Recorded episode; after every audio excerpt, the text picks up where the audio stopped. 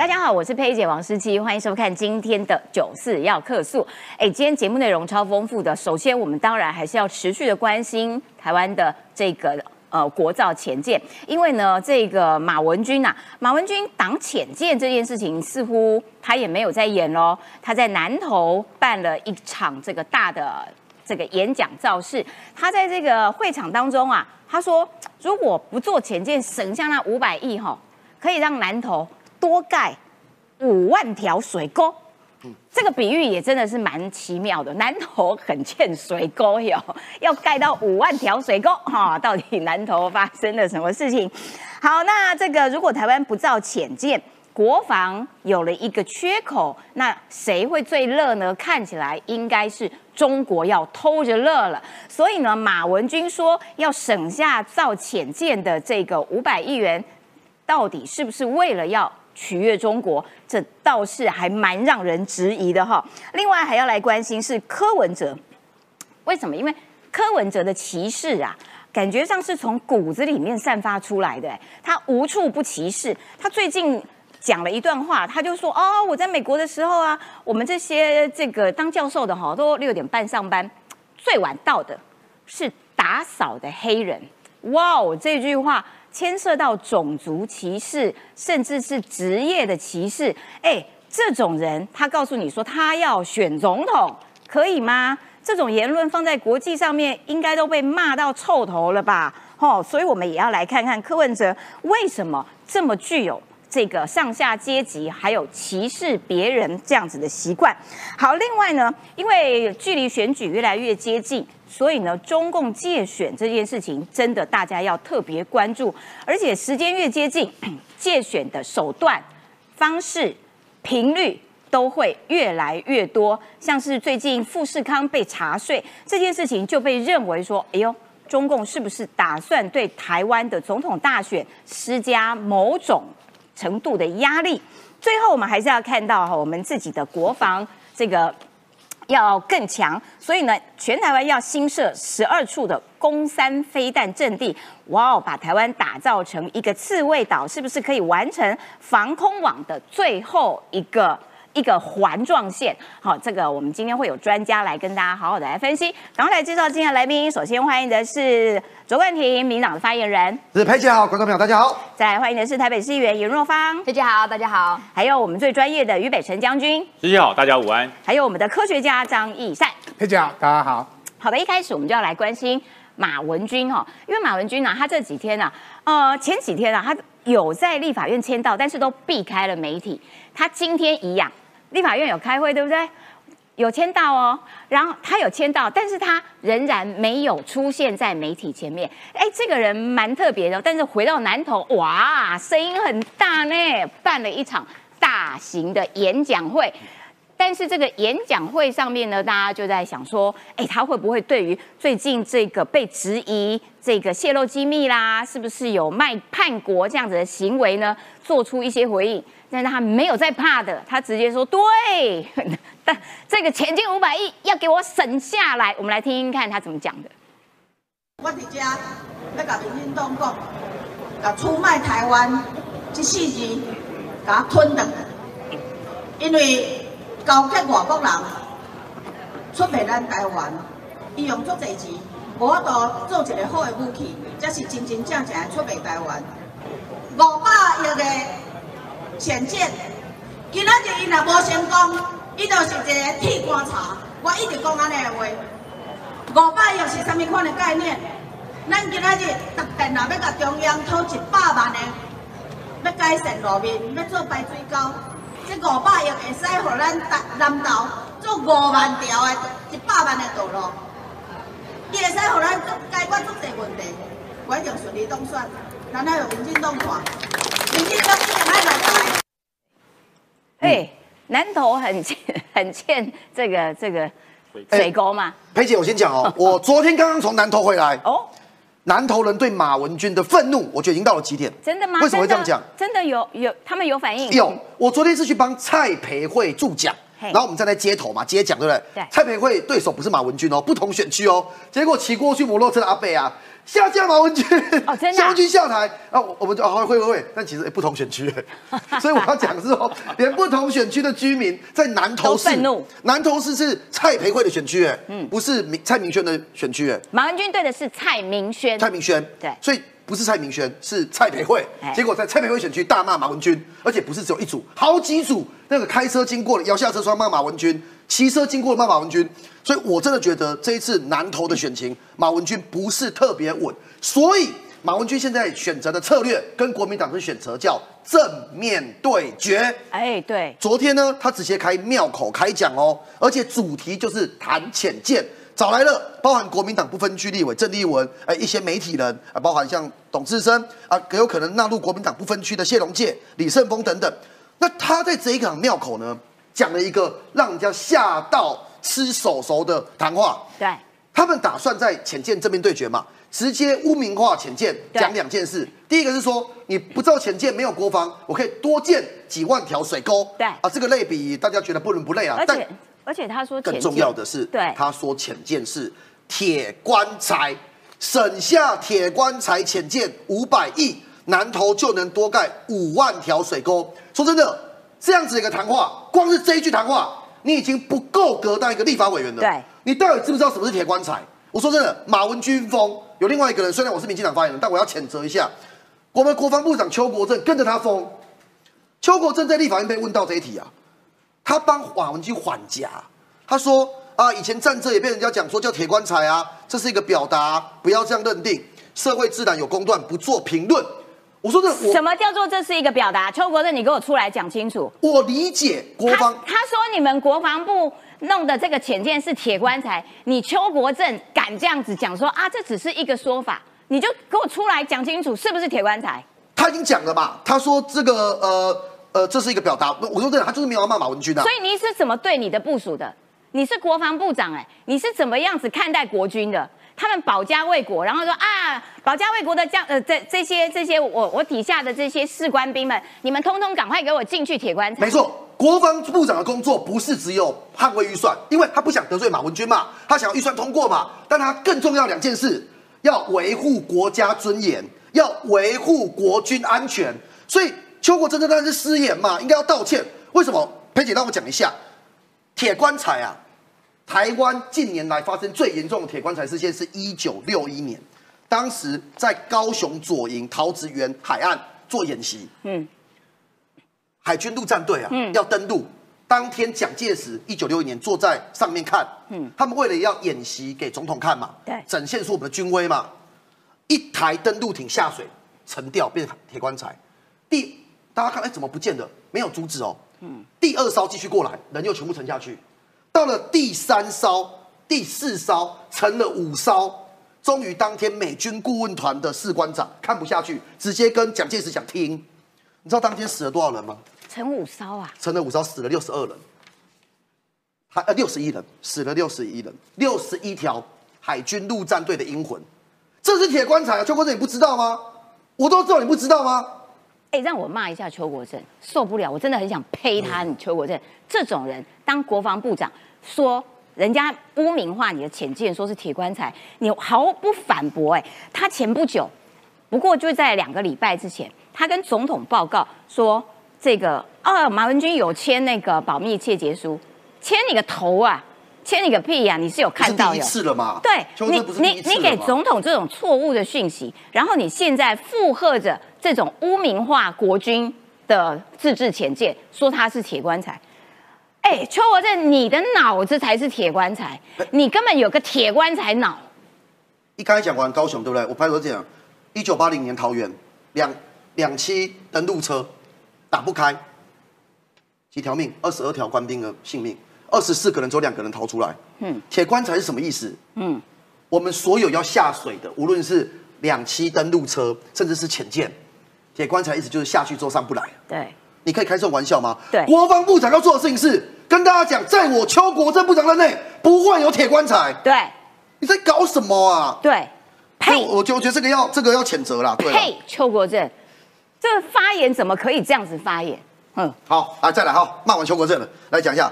国民党啊，马文君确实是挺到底。为什么？韩国于十一月五号开始要启动全国立委复选，开始启动哦。第一站在哪里？一定是指标嘛，媒体争相关注的焦点嘛。第一站马文君出发，所以裴姐，我说的我们骂到头了。国民党这一次想要跟民进党决战的议题，我认为是决战浅见哦，已经地方都在传的嘛。嗯，民进党会打国会不过半，浅见造一半。啊，马文君打什么？说这个叫铁棺材。对啊，人民自己会有公断，谁对谁错。最后一个我要讲哦，马文君们不是只有一个立委。嗯，我们来看吕玉玲，她现在对手是刘仁照。礼拜六我也去帮刘仁照助讲，哦，也是非常有机会哦。我说的这一次不要认为民进党的立委或者是我们的候选人没有机会，这一选区长久吕玉玲把持嘛。对，你知道吕玉玲多扯？之前二零二零年的时候，我们的 F 五一跟 F 十六战机接连失事坠寒了。官兵跟人民都很难过，所以立委们很关心，说如果需要什么资源，我们会支持。吕玉玲当时也出来蹭啊，吕玉玲在立法院讲说，有要什么资源，我全力协助。讲完这话没几天，提案隔年的预算，对，直接冻结相关 F 十六的预算，没错。不然你就讲想说给你资源，为什么？另外一方面是冻人家预算，左边这个放毒，右边解毒，然后哇，全都是你自己就对了。你说我要给预算呐，你要赶快讲哦，然后。一转身，冻冻结冻结三冻，就这样。最后一个吴思怀嘛，吴思怀今天俩拱了嘛。哎，吴思怀这种也是典范。他今天呢，因为他很不高兴，呃，被人家点名嘛，说他砍预算、删预算嘛，不适任嘛，呃，卖国立委嘛。结果他今天咨询邱国正，他的讲法是说，嗯，名嘴讲什么管不到，立委讲什么管不到。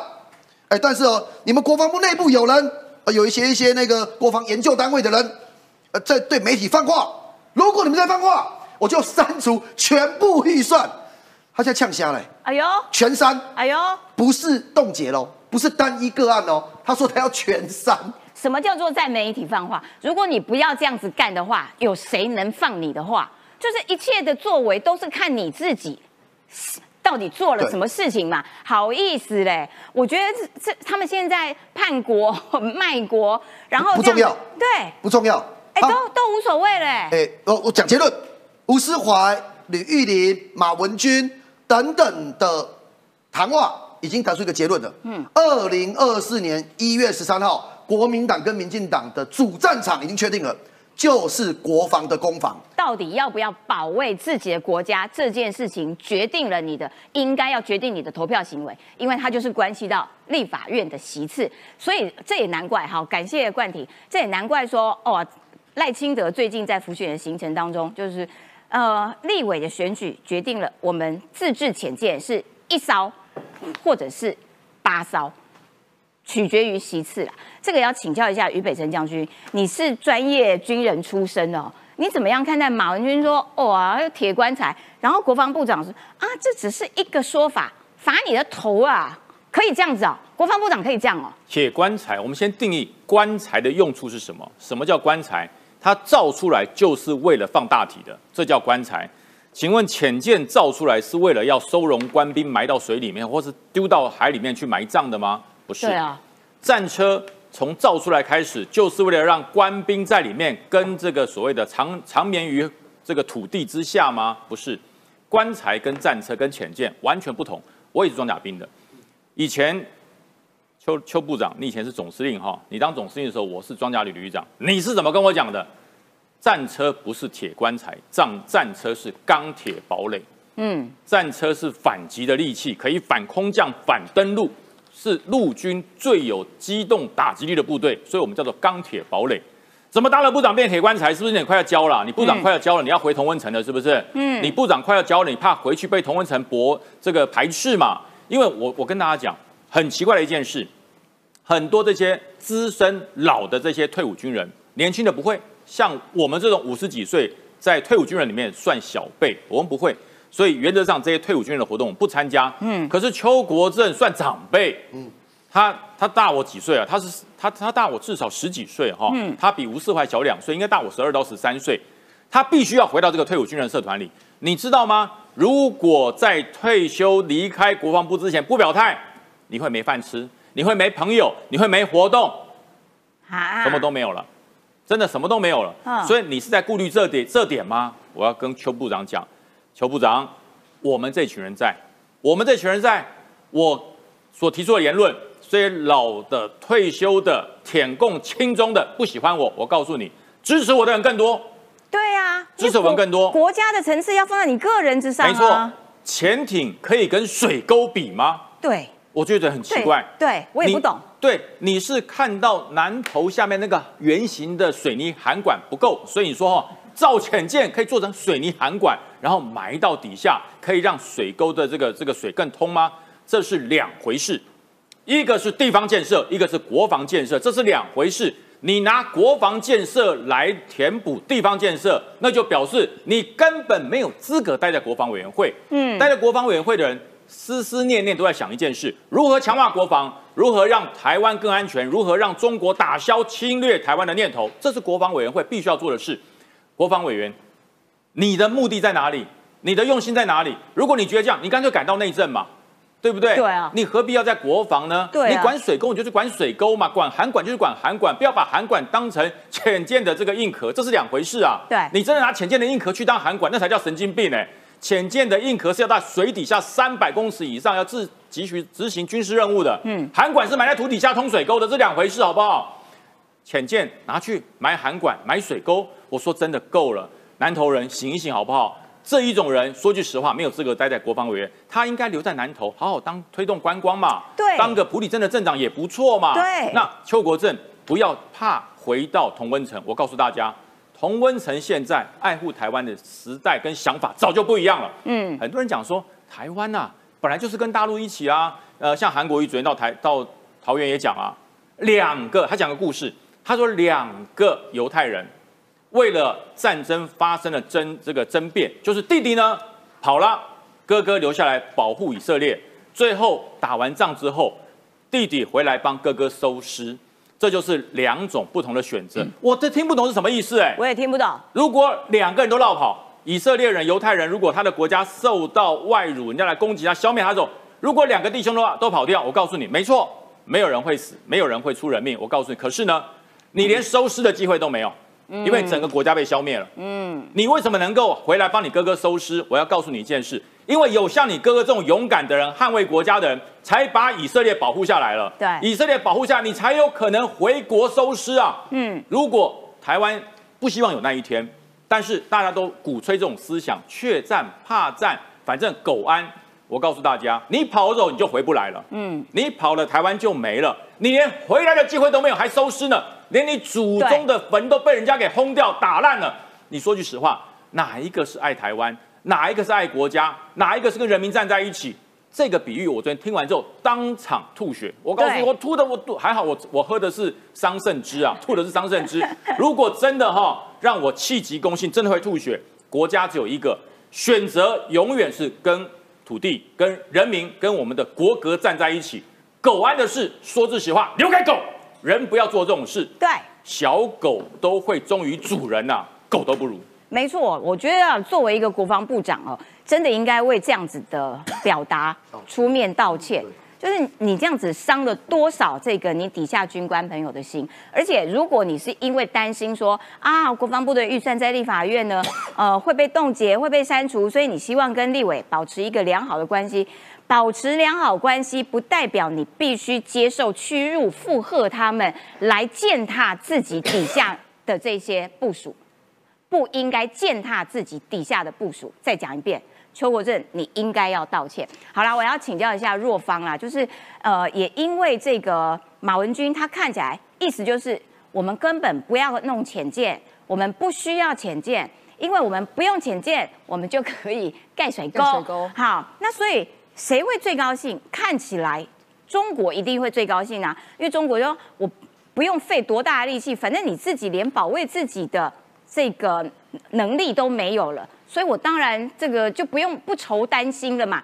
好，那呃，让中国开心这件事情，中国其实会透过选举不断的对台湾施压、施压、施压。国防上面，哎，你自己解除了武装，自己解除了装备，然后在经济或者是政治上面对台湾进行这个借选这件事情，其实哦，最近应该会是强度最强、密度最高的一个阶段。我先讲一下马文君哦，因为他除了说什么五五七五百亿的这个是什么？呃，钢铁棺材啊，什么等等。他讲到一个，他说好像误导民众，就是说啊，南投去要跟中央要一百万都要不到，没办法盖水沟。我觉得他真的是骗大家不知道，因为我跟冠廷我们都是市议员，盖水沟、水沟更新，这是谁的预算？地方政府的预算。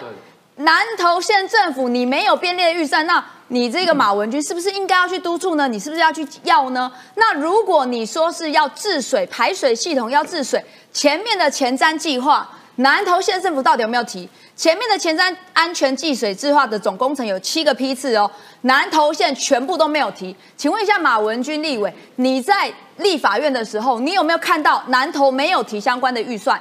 你没有提，那你也没有讲，你也没有回头去要。那请问一下，你是不是失职？所以你不要去误导别人说，好像中央都不给钱一样啊，这样子这个没办法盖水沟。水沟预算是地方政府，如果要整个南投县要做治水计划，南投县没有提，他们完全没有提前瞻基础建设计划，而且插一句话，没有了国，你盖水沟，你盖三百万条都没有错，有屁用。所以呢，我觉得前面是国家安全，后面才会有地方建设。如果你没有国家安全，你后面呢可能就会变成像红海集团一样，在中国随时被查税，随时土地就要把你收回，你什么都没有。那除了说国防安全上面呢，中国其实是无孔不入，它就是除了呃飞弹对准我们啊，攻击扰台啊这些等，更希望我们不要国建国造嘛。那除了还有什么？他最希望就是台湾内部自己内讧分裂，自己内讧对内讧分裂的时候，他根本就不用花一兵一卒，就说不定就可以把台湾把它侵略下来。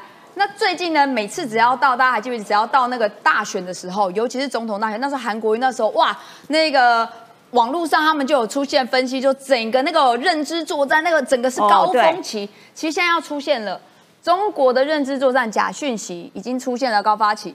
那出现在哪？最近出现的是什么？庙口。哦那为什么大家很多说庙口？因为呢，其实台湾的庙宇众多，对，那还有，我们还记不记得很多地方庙宇常常会去中国落地招待？那很多落地招待之后，你回来，譬如说啊，我跟对方的庙宇啊，为什么就建立好关系？有一些群组或者什么，有些资讯大家可以互相交流。那这些资讯交流上面，也许可能就会把错误的讯息传到台湾来。那为什么选择公庙？除了公庙众多之外，公庙是台湾人的信仰中心，对而且非常非常多的长辈会喜欢每次啊，我们在庙顶啊开杠啊、嘿泡茶啊、下棋呀、聊聊天啊，所以我们早期就会说啊，那个庙口说书，其实就常常会传播很多的资讯。对那庙口开讲或庙口下面的聊天，其实是耳语传播很迅速的。更重要是因为很多是长辈。长辈对于资讯的查证比较没有像年轻人来这么快，对比如说上网查证，所以就会出现一个。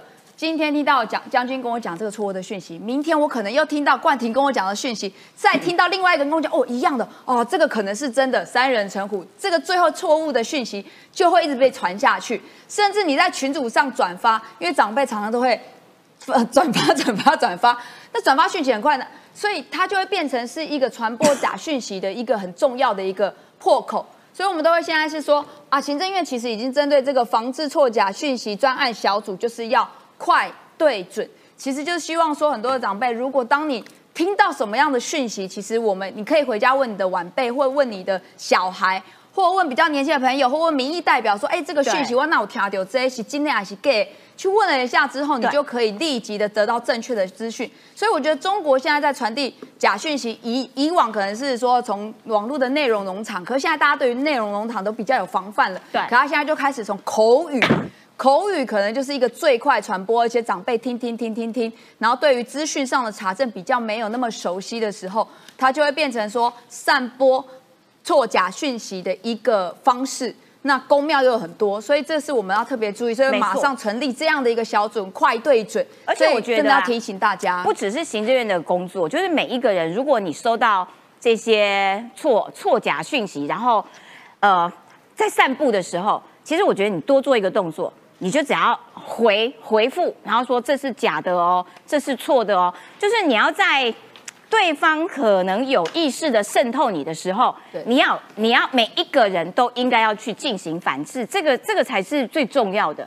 好，另外一个话题我们要来看到的就是柯文哲啊，柯文哲为什么？因为柯文哲呢很奇怪，就是说他时不时的就会爆发出一些歧视的言论，歧视女性啦，然后丑女啦，然后呢歧视这个念文组的人啦，然后呢把各种职业分成阶级啦。好啦，他提到说啊，打扫的黑人最晚上班，好这件事情恐怕又引起了一个风暴。好，那。大家就会说，哎，奇怪，他为什么总是不断的在失言呢？这应该不是失言了吧？这应该是很有意识的在歧视别人，连侯友谊都看不下去。侯友谊呢，就翻了一个大白眼。我们来看看这个人精彩的翻白眼的画面。扫地的黑人最慢来。听到这个问题，侯友谊忍不住翻了个超级大白眼，因为柯文哲这段回应原来跟自己有关。如果是侯友谊阻隔，有办法像你一样七点半上班吗？你说的太好了，所以要选择柯文哲当总统。我以前在美国的时候，那个扫地的黑人最慢的。呃，市长，拍谁哈？我比你较早上班啦，还没有毕业哈。我让五六点的到新北市，不应该用歧视的言论来看待。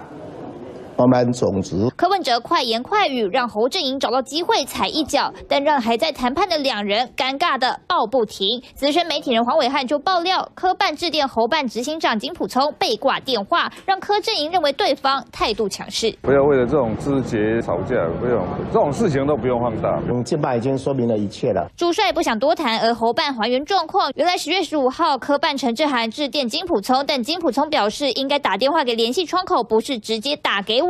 而事后才接到黄珊珊简讯，表示会请陈志涵联系。对此，侯班认为是有心人士刻意带风向，想营造侯阵营和金普聪姿态强硬高傲。好，邀请冠廷。哎，为什么扫地黑人最晚来？每天都有柯文哲的戏耶，但这个戏都不是好戏，都烂戏。对，哎，我我我还还原一下哦，他是二十一号的时候，柯文哲在综合呃民众之声综合开讲，然后呢就有柯粉啊就问说，哎。赵少康建议柯文哲当正的，让侯友谊阻隔这个建议，但因为是柯粉嘛，就讲说，哎，侯友谊阻隔啊，有没有可能跟柯文哲一样，七点半就上班？意思就是柯文哲好早上班，好棒棒。哎，那柯文哲直接讲哦，哎，你说的太好了，终于称赞到一个柯文哲最引以为傲的，对，对，很悲哀了。那个选总统比谁早上班，但没关系，你开心就好。他说，所以这就为什么要选择柯文哲的原因，七点半是我对自己的要求，而且不止我。公台北市的公务员也都七点半上班，哎，没有啦，他说他没有要求，我没有要求，但最内圈，内圈最内圈，台北市公务员没有都七点半上班，但我最内圈都七点半，哦，洋洋得意，但是后来就失言了，在美国的时候，教授最早来，反而是扫地的黑人最慢来，说这这是失言嘛？他其实捧垫高了自己啊，我在美国待过哟，然后又贬低了黑人最慢，我更正，根本不是失言。他是发自内心的歧视。对，失言是什么意思？我今天不能讲错，我更正，我发自内心的忏悔，叫失言。这几次了，你这种是歧视嘛？我就不去列今天还有多少歧视，时间有限，但这就是超级歧视。对，有趣的地方是侯友谊的回应啊。刚才有没有看到那画面？有。哎，他发侯友谊很少这么符合人性的发自内心的。对，最近翻白眼的一次，翻白眼，真的，最近表现最好的一次就是侯友谊翻白眼。两个点。侯友谊都强力回击。第一个点是，哎哎哎，你七点半上班很厉害吗？我比你还早，我五六点就到，晚上十一二点回去。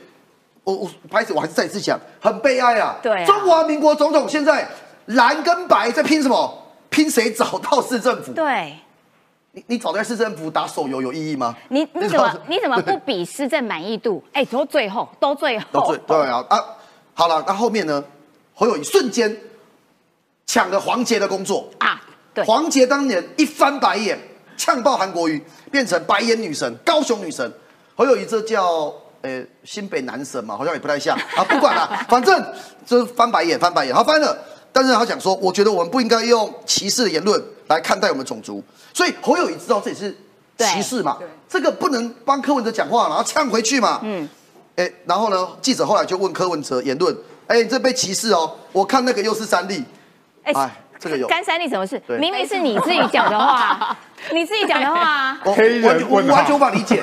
给观众评论啊，我完全无法理解。你歧视成这样，侯友谊呛你呛成这样，结果你说又是三立，所以是三立害你歧视啊？我完全无法理解。三立叫你讲啊，你就乖乖讲。对不对，跟我们写哦那个实习写小稿子，请柯文哲讲，对啊，是什么鬼啊？不理他了。但另外一个更是罗生门，哎，对，蓝白合作是不是真的要破局了哦？因为陈志涵，柯文哲的爱将，对，被金普聪挂电话。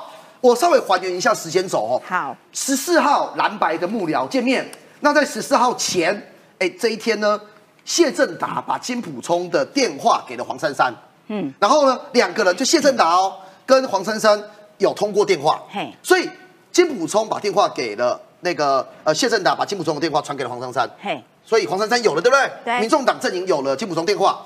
到了十五号上午九点，为什么是十五号？因为十四号蓝白的幕僚讨论完了，那破局了嘛？对十五号早上九点，金普聪接到了陈志涵的电话，嗯，呃，然后呢，呃，金普聪很生气，你不要直接打电话给我好不好？怎么会打电话给我呢？就挂掉电话，让对方非常错愕。我稍微讲这是什么情形哦？呃，我现在是民进党发言人嘛。如果有一天民进党党主席赖清德有事情要跟朱立伦讨论，哎，比方说两个党要办辩论，要干嘛？我会直接打给朱立伦吗？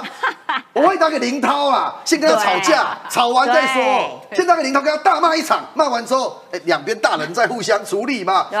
陈志涵，你怎么会直接打给金普聪？我觉得陈志涵应该觉得自己太重要、太高层了、太了不起了。我就是直接跟金普忠对话的那种 level。子怡姐，我觉得你对柯文哲太仁慈了。不是，我觉得以我小弟我当幕僚几年的经验，这个绝对是柯文哲叫他打的。哦，我跟你讲，打给对方的操盘手这种事，陈志涵自己就决定打住打一卡归去。我认我的经验判断，因为等下一三哥更完整的分析我的经验判断，我觉得柯文哲只是陈志涵打的几率比较高啦，这我的判断不一定对。好，总之最后就挂电话，那后来就缓夹了嘛。那后来呃，时间总还是要讲哦。打完电话之后，黄珊珊有传讯息给金普聪，跟金普聪说陈志涵会跟他联系。嗯，但陈志涵已经打完了啊。对所以佩姐，这绝对不是陈志涵自己打的，黄珊珊还传给他，哦说我会请陈志涵打给你。最后到了十月二十二号的时候，柯侯友谊办公室发言人李丽珍哎出来跟大家讲啊，金普聪有接电话，因为跟对方不认识啊，简短表明如果有事要联络，哎打电话给双方已经建立的联系窗口，意思就是。我们两边明明有联系窗口，你干嘛打给我们老大？你对这样子很不尊重我们。然后这个讯息呀、就被放出来，放出来之后，金普聪等于就被黑了一把，就是你看金普聪好坏哦，给人家挂电话，就是说蓝白合不合，蓝白不合的责任最后谁担？这个新闻出来的结果就是想要告诉大家，你看金普聪百泰，我们陈志涵都打给你了，你居然不接，还挂到电话，对这也是在为蓝白不合未来谁是战犯做一个铺陈。互相丢责任。感谢冠廷，这个要请教科学家。你以前有七点半上班吗？啊当然有啊，前两年前两年都是七点半上哎、班的。所以柯文哲他是有在收集一个歧视的这个记事本啊，无所不歧视就对了。没有，柯文哲标准的是一个达尔文社会达尔文主义者，也就是说，哦社会达尔文主义他的人际关系只有上跟下、高跟低，所以他对待所有人都是上跟下、高跟低在看，所以他这件事情已经内化他内心里面的。别人是狗跟太监，先讲黑人这件事情好了，说那个三立，我刚才讲黑人问号嘛，为什么过来要三立？这 明明就是你自己讲出来的话。第二个我要讲侯友谊，你也不要孤丘比伯贝，他跑去美国访问，找一个墨西哥人说，哎，你是不是我们的台湾的原住民？啊？对，所以也没有好到哪里去了，只不过没有像嗯那个柯文哲一样内化到骨子里面去嘛。那柯文哲对于黑人，其实这非常不当，因为我们要讲的话，在未来我们总统是要负责接见所有国际的外宾的，对。这些国际外交礼仪上面，黑人这个字眼本身就有问题，现在都不能叫黑人了，叫非裔美国人、非裔欧洲人、非裔英国人，都要叫非裔，而不是叫黑人，连黑人牙膏都要改名了，你还可以叫黑人，现在没人买不到黑人牙膏叫好来牙膏，好，你买不到黑人牙膏，所以为什么连黑人牙膏？都要改名的原因，是因为黑人本身这个字眼就带带有有歧视，所以已经不只是种族歧视，你用的文字本身它就有一种歧视了嘛。美国的在在讲究职业歧视，他不解释还好，他一解释解释说啊没有啦，我在讲讲专业的跟扫地的差别。哎，扫地的一定是黑人哦，好不好拜托，美国的黑人，我要讲美国的非裔美国人都已经奥巴马都做到总统了，对你还用所谓的颜色去区别每一个人的职业，这个本身除了种族歧视，还带着所谓的职业歧视嘛。所以柯文哲有三大歧视。性别歧视啊，性别歧视我不用讲了，你找馆长就知道嘛。公审小女生的那 A4 纸上面列的清清楚楚最近再加一个，最近再加一个，他说他不跟孕妇排在一起的啊，他排班的时候不跟孕妇一起。新增一项啊，跟孕妇排班。哎，你总统要解决台湾少子化的问题，你还用这样的字眼去歧视一个孕妇，这个东西真的是不是东西，真的是。那所以性别歧视。种族歧视、职业歧视，不要忘记他的那个那本书里面写着所谓的职业歧视，第一流人装医做医师，所以他认为他是第一流的人嘛。对其他的讲白一点，学社会学都不入流，连第六流都没有。像我学社会学都不入流。没错，我跟你一样，社会学所以不入流他的整个但是我们后面还有那个学艺术的，不是对。不入流都不入流了。那所以它的里面，它的整个的世界观里面就是上下歧视嘛，上下的关对系。所以他当他当他台北市市长的时候，他就以皇帝自居嘛，他的市长室就是所谓的。军机上处书房嘛，我们叫做上书房行走，每天七点半都得开会啊，七点半开会，哎，他这边自诩说他每天七点半开会，好像很累。这到底有什么好骄傲的？不是不不是，公务人员最痛苦。他七点半开会，公务人员六点半就要起起来准备资料，所以每个人在七点半开会前，你就看看外面市长室外面排一堆人，都是公务人员，都六点半，都五点就起床，六点半上班，准备资料给他报告。好，如果你市长认真就算了，你给大家一个清楚的答案，他是找问题的高手，但是是解决问题的低能儿。为什么这么讲呢？所有人跟你报告，跟市长报告的目的就是要给市长给我一个答案嘛。对。但是他都不给答案，列管了一千多项，每次排班排不完，每次都要报告，这个月报告完，下个月继续报告。找问题的高手，每次都帮你找问题。哦，你这个写错，你这这这哪里错？你回去改。拜托，所有公务体系要的是要答案嘛，我才能去执行嘛。而且他把自市长当成科长去当，他跨过局处长，直接指指挥科长，你要怎么做？你要怎么做？怎么做？重点是科长要的是答案，你叫我怎么做干嘛？你要下决策啊！你要下一个决策给我，我该怎么做嘛？所以列管一堆之后，大家都要等解列。解列的权利是谁？难怪他的执他的施政最后一名，啊，对，因为从不做决策。解列的权利不是秘书长，解列的权利叫做办公室主任蔡壁如，所以他们议会就知道嘛，蔡壁如为什么会变成地下市长嘛？啊因为柯文哲不给答案，谁会给答案？蔡壁如会给答案嘛？所有公务人员拿到蔡壁如的答案就做去了嘛？那柯文哲再去跟蔡呃蔡壁如再跟柯文哲在吵架、啊，所以为什么蔡壁如未来之后会被人家传出是地下市长？原因在这里，这不能怪公务体系，哎我真的这是要怪柯文哲，你的领导力本身就有问题。哎，我真的要对台北市民表达最高的敬意，也这样子过了八年，我们没有市长，哎，真的是蛮恐怖的。哎好，易善还要继续分析一下，就是说打电话这件事情，其实蓝白不断的在。告诉大家说，哎、我们很不合，我们很我们在吵架。然后赵少康很仙，赵少康 赵大哥前前几天才在讲说啊，这个哦主歌权就给侯，然后呢正的由柯来当，副的由郭来当，然后主歌就是侯友谊主歌啊，我们国民党来负责主歌这件事。他现在改口了，他说呢，郭台铭很重要，所以我们应该把郭拿来当副手，侯郭配。哎，不是不是啊，三天你的宪政整个全部重排一次啊！对，我要讲的是，先回来还是讲柯文哲。柯文哲只有上下关系，所以他蓝百合这件事情，为什么叫特别叫陈志涵打电话给金溥聪？为什么？拜托，陈志涵哪有金溥聪的电话？一定谁有？不是黄珊珊有，就是柯文哲有。所以是谁叫陈志涵打的？嗯他的上下关系就是我要贬义你金小刀只是公文收发的小弟。我要破坏掉金小刀作为蓝白河的谈判代表的代表性嘛？为什么他要破坏掉金小刀的代表性？因为金小刀完全看得出柯文哲的谋略叫做情勒侯友谊。裂解国民党嘛？什么叫裂解国民党？因为国民党现在就是散沙一片嘛，每一个人都有各种不同的主张嘛。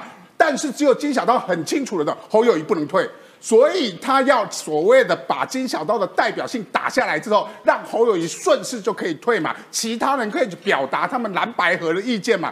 就有人来表达啦，叫这个叫赵少康。不过赵少康大概也知道刚柯文哲在在市政府的重工状况哦，所以不敢让柯文哲阻隔，因为柯文哲一阻隔，每个公务人员哦都要六点半上班，大家公务人员票全部跑光啊，所以不敢让柯文哲阻隔。说柯文哲如果跟侯友谊谁做总统哦，还是国民党去阻隔。哎，柯文哲啊，如果柯文哲输了啊，侯友谊做总统，国民党阻隔，那柯文哲得到什么？柯文哲为什么跟你和？对，所以赵少康的这些东西都是，我现在觉得啊，国民党所有人现在包含朱立伦啊、赵少康啊、韩国瑜，都抢着当通哭。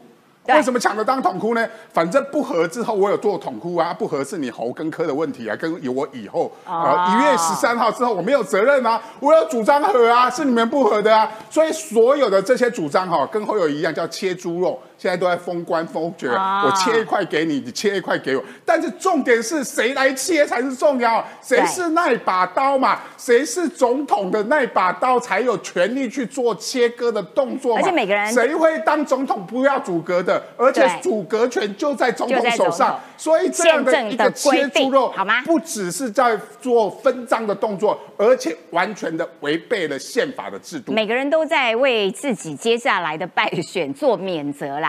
好，那现在的民调上面看起来呢，哎，这是最新的台湾民意基金会做出来，尤运龙老师做出来的哈，哎，萨卡都的状况底下，哎，赖清德他比上一次有往下，柯文哲比上一次也往下，侯友谊好像是往上，但是呢，看起来你看双方侯跟柯的差距。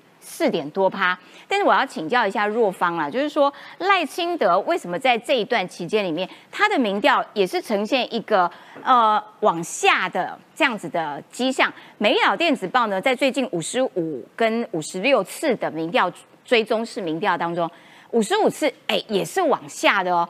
如果细卡都的话，反而是郭台铭往上了。郭台铭现在哇，十二点四哎，没卖哦，要不然他藏六八或者是九八哈，只有在这一份民调当中突破了一成。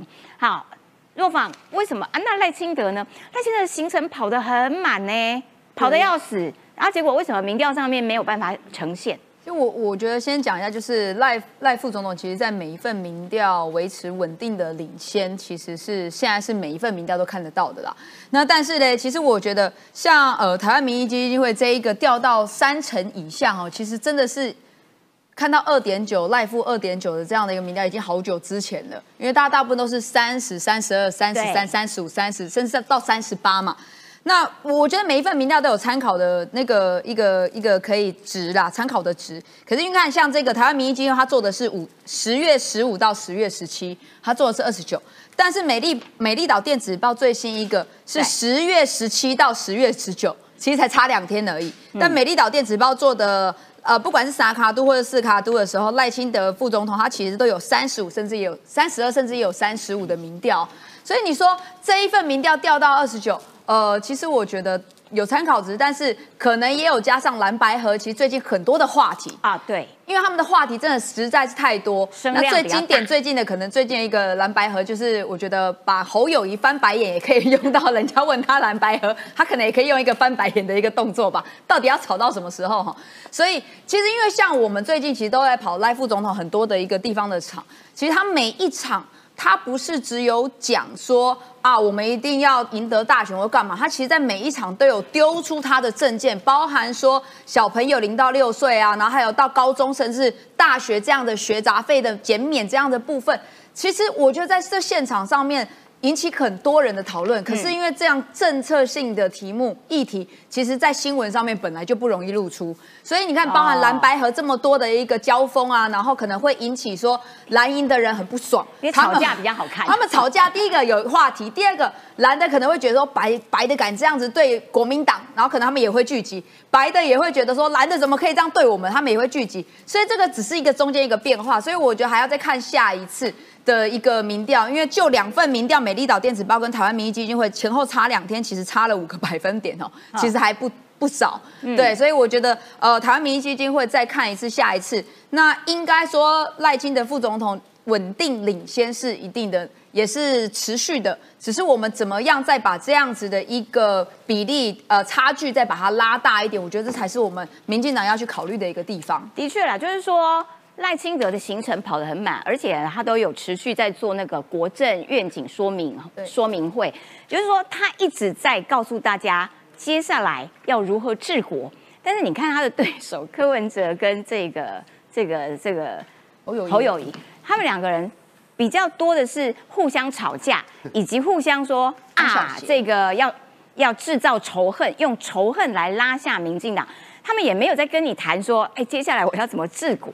我觉得这个 层次哦高下就真的差很多，一个在走治国路线啊，另外一边在走吵架以及仇恨路线。那我觉得这这个分别是蛮大的。好，我要请这个，我先来请于将军好了哈。于将军，全台湾要新设十二处攻山飞弹阵地，所以它等于是说补足了我们这个防空穹顶的那个缺口。对，其实防空哈分为高空。中空、中低空三层。哦，其实大家认为说哇，那我们最难做的就是高空，应该是最弱，嗯，完全错误，高空最强。哦，是啊，我们的天宫三型号称台湾萨德，嗯，这个系统非常强。哦，真的，所以我们高空防是高空的防空做的最好的，嗯，我们缺是缺什么？缺中低空。哦，真的，中低空是我们最弱的。为什么说最弱呢？因为以前我在陆军哈，我们没有什么野战防空的飞弹系统，嗯，就是每台战车上面一台五零机枪，用防空网哒哒哒哒这样打，那是二次大战在做。我们还在用，那我们就讲说哇，好不容易引进了复仇者，那复仇者其实就是刺针，可就是刺针飞弹。那刺针飞弹呢？没错，飞弹很好，可是没有买雷达啊！真的，我跟你讲，这是这是实话，我讲我负责。当年复仇者没有雷达，往哪射？用肉眼追踪，噗，这样打出去。哎，那这样很 浪费。对，浪费。哎，一个刺针多贵啊！居然没有雷达。后来中科院做了一个方式，它就是把哈整个天剑飞弹的系统，把它移到路上，变成陆舰二型的低空防护系统。嗯，所以就是在国庆看到陆舰二型，哦，两个飞弹在那边，那就是什么？那个系统可以把复仇者一起框进来。一起指挥就是叫什么？为为什么一直做不出来？其实不是做不出来，所以我们等待一件事，叫做地面战术区域网络的成型。因为地面战术区域网络成型之后，每一台防空雷达串起来，嗯，所以它可以指挥很多像陆舰啊、复仇者飞弹，变成一个中低空的防护。现在美国现那个影片就是对对对，高空的天宫、中低空的复仇者，加上我们的这个陆舰，那其实还有一种叫中空，就是爱国者。哦，所以我们台湾的防空是高空、中空、中低空三层，这样我们就完成了铁穹的概念。呃，几乎啦，几乎。对，你说有没有跟铁穹一模一样？我不知道。哦，才几乎。那我在讲哦，因为我们的陆舰这个战术区网络完成之后，美国这个美国最喜欢做的一件就是，当你研发成功，我就卖给你。嗯。当时你看 IDF 没有成功的时候，F 十六怎么样都不卖，一研发成功，F 十六卖给我们，这叫如虎添翼。啊，潜舰现在做出来了，未来美国你看包含了 Mark 四十八的整个鱼雷给你卖给你啊，不是给你卖给你，你都有了，所以我们有了这个地面的中空、中低空防空系统之后，美国就说好，真的很棒，但是呢，我最喜欢做的事情就是如虎添翼，再给你们更好的哦，来了，看到没有？这个 NASA 是是什么？是天准五号的建案，三百五十七亿，由整个空军编列的预算，在机场周边将这种整个系统纳入。这个系统在乌克兰用过哦，超好用，超好用。对，而且卖给台湾更好。为什么？因为这个系统它的飞弹是什么？AIM 一二零。嗯，我们这种飞弹，空军所有战机上所挂的都是这种飞弹，所以说飞弹不会不够，非常多。哦对，空军可以用。地面的防空系统可以用，都是同一种飞弹，所以补充来源没有问题。你有更多的防空飞弹可以做防空。那这套系统进来之后，跟我们的陆舰地面的防空系统做一个长短相符。陆军是用陆舰二型加上复仇者，空军就是用天准五号所买的 NASAMS 这整个系统，这就是在以色列，而不是在这个乌克兰的哨兵系统，就是这个。哦，了解了解。对，大家听过哨兵吧？俄乌战争中发挥了相当高的作用，它包含飞弹，包含无人机，一百个目标以上同时锁定，嗯，全部让你消灭。对，然后大家说这么好用有什么用？又没有又没有弹，我们哪那么多弹？没有，我们的弹 AIM 一二零就是我们现在空军所使用的近程的空对空飞弹，它也可以拿到地面来用。所以一个飞弹两种用途，跟买健达出奇蛋一样，都可以用。对对，两种作用。对，那国防部就说哈，你看低低空的没问题了，中空的没问题了，我们还要强化远程的打击能力，就是我可以防空，但是呢，我还要能够打。嘿，所以 AGM 一五八这种。长城空对地的飞弹啊，其实我们已经研发完成了，这个云峰、云母都可以了。那再加上空对地的这个飞弹，就告诉大家，远程打击不是梦。我是以防卫为目标，但是当你第一发出来，我不能一直挨揍啊，我可以远程把你的发射基地消灭。嗯，因为大家最近看到那个这个以哈战争，对，无数的火箭啪啪啪打出来，那如果打台湾怎么办？第一个，我破除这个迷思，中国所有的近岸火箭。绝大多数只能打一百五十公里，嗯，一百五十公里到哪里？到海中央，打不到台湾。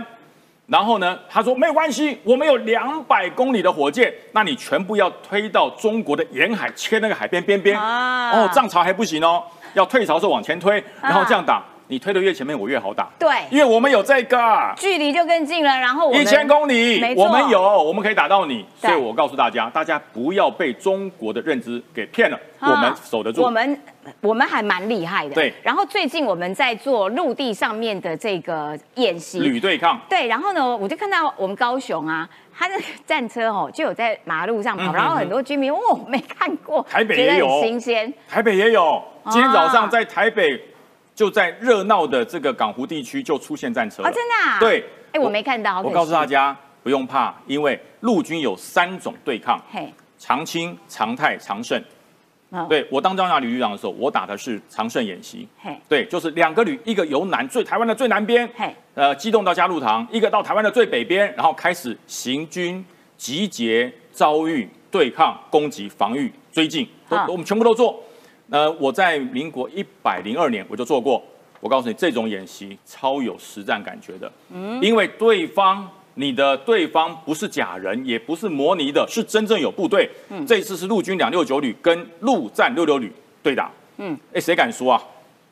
谁敢输啊？一个是海军，一个是陆军，输了回去哪有脸见江东父老啊？所以卯足全力在赢的赢奖章，输的回去拿乖乖啊！我跟你讲，很惨啊！所以这是卯足了全力。这但是呢，不是说大家见了面就拿刺刀跟号角响起啊！那你不退，你不退，不是这样。我们一切在接触以后，我们有一套所谓的战术的一个评定的一个机制，全部输入电脑，你硬要也没有用。你什么时候加了油？计划做了没有？你什么补充了弹药？补充弹药计划做了没有？你全部要输入战术区域的一个评定网络进去之后，它直接电脑评定你退你进。哦，对。但是呢，所有的攻击、防御、召集、转进，全部都要演练。阿兵哥，你该卧倒就卧倒，你不卧倒，电脑就会评定你你是无效动作。哦，所以这个是几乎实战。哦，对。但是我告诉大家，这蛮很辛苦，很辛苦。这个演习可能半年前开始准备。然后呢？三个月前开始操作，实战实战实战，所以一定很辛苦，很辛苦。所以说，大家如果看到这一些部队，给他鼓个掌，他真的很辛苦，很应该几个月没有好好休假了。嗯。另外，我讲哈，这不得了，看到没有？橘色的，橘色的，我们国军的空军飞行员，这个。你看怎么不一样？因为他是法国的空军飞行员。那我们跟他们要干嘛？我们在一个在花房部，我们有一个假想敌部队。那以前在花莲做这件事情呢，都是自己人当假想敌部队，自己人当攻击部队，然后去对抗啊，都学长学弟啊。嗯，我把你给击落以后，你不是没有面子吗？现在找来法国人，法国人来飞幻象，然后跟我们的 F 十六 V 来做实际的对抗。啊，因为法国人有跟谁对抗的经验，有跟俄罗斯整个作战的实战经验。他飞他们自己国家的飞机，但是是我们的飞机，请飞行员来飞。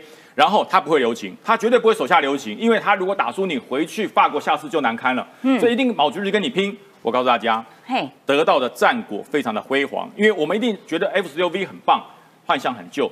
我告诉你，他赢了，幻象赢了，嗯，幻象赢了嗯，因为什么？幻象的征兆的这个设施号称法国面包，看得比 F 十六清楚。所以 F 十六现在就因为这种状况，我要跟美国追加我的征兆系统，嗯，这样子才能够平衡。所以不跟别人演习，永远只觉得自己最好。当别人演习，你输了没有关系，你赢的是经验，你只找到的是我的战术战法，找到的是我的装备缺什么，这个不是白飞的。我们有编预算，请法国人来飞。所以说，这种对抗演习，这种陆军的、空军的对抗演习，才是真正近乎实战、强化国军战力的最具体方法。了解，感谢将军，就是说。就不再只是书上书本上面的作业知识而已，就是让你实际有那个经经验感受，哎，那个才比较扎实。好啦，要请冠廷啦。日本大鲸级最新潜舰雷金号下水，二零二五年要服役。哎，日本的潜舰啊，到底有多厉害？对，有多厉害？好因为因为那个日本前那个前海军将领不是说，哎、台湾自制的那个略优于日本，本来可以啦，后来因为怕有卖国贼，所以我们变得次一级啊，但是也差不多了。我稍微讲一下哦，日本啊，呃，它的潜舰的发展，以现在来讲，主力战舰有三种。清朝级、苍龙级跟大金级，嗯，简单如果以时序来讲，观众朋友有个概念哦，清朝级大概是两千年以前，嗯，当时所设计跟下水的，苍龙级大概是两千多年左右的，嗯，那现在最新的是大金级，大金级现在最新的潜舰雷金号在这两天下水，雷金号是大金级的第四艘潜舰。哦好，首先我先讲哦，刚刚我讲这三个级别，日本的潜舰都是柴油，可是从苍龙到大金之后，你可以讲叫柴电啦。所以有一些观众朋友或者是一般的民众在那边讲说，哎、台湾为什么不能做核动力的潜舰？没有啦，核动力潜舰没几个国家啦，连日本的自卫队用的也是柴电系统的。那这一次呢，雷金号呃下水其实有几个关键的指标哦。第一个，它的那个呃舰舰尾舰尾的那个尾舵啊是 X 型设计，跟我们一样哎、。有没有很熟悉？然后国民党就说：“哈，你看王内宇泄密密，泄密泄你的头没有了啦，。日本也对外讲他们是对，这个就不是，这可以公开好吗？好，那大家一定很好奇嘛？呃，我们现在潜舰国造的呃我们的潜舰跟日本的新的潜舰为什么都是用 X 型的尾舵、x 嗯型尾舵有一个最重要的功能，就是它会让潜舰变得相对稳定，而且它在急速要上浮或下沉的时候。可以增加它的角度，所以简单来讲啊，X 型的设计可以增加战斗能力。你要突然往上走、往下走，速度会变快，而且相对的稳定。那呃，二零二五年服役，我特别要提这一段，是因为我们现在为什么台湾的潜舰国造这么重要？如果你从北到南哦，日本最新的潜舰大金级的雷金号第四艘下下水之后，它总计的潜舰在日本会有二十二艘，哇，好多、哦。台湾现在四艘嘛，好所以我们立委选举决定是一烧还是八烧？对，一还是八就差在这。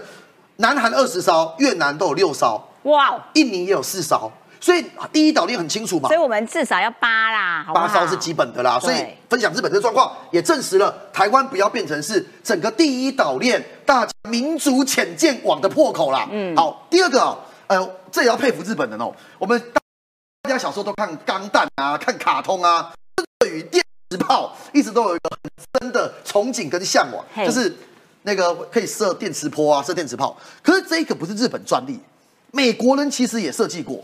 嘿，美国人其实有尝试设计过，哦可是几年前美国宣布不做了，暂停，其实就是失败了。为什么？因为美国在开发电磁炮的时候，呃，发现了几个问题。第一个问题就是呃，用电太多了，所以你想象一个状况哦，呃，今天有一艘战舰，然后上面有电力系统，然后你在战舰上面直接装了电磁炮，啊，一次就耗掉了整台战舰非常多的电力，那怎么办？所以第一个耗电多，第二个射程不够长，那现有的防空系统的蓝域的一个功效不够好，所以后来发现啊，电磁炮啊，嗯，日本现在开发出来了，成功进行试射了，有个独特的效果，嘿，拦截超音速飞弹的效果非常好。哎、所以他们不但研发出来，而且还可以把把你的超音速拦掉啊！其实超音速飞弹包含洲际飞弹，哎、日本人这么强，就没有，我还是要讲，就是因为他们，呃，我们一直在讲日本人对于那个电磁炮跟人形的载体有向往，可能是受钢弹影响。对，真的这是开玩笑讲，可是确实也是他们有一种很坚持，可是这个坚持也确实有成效。结论啊，为什么用电磁炮拦截？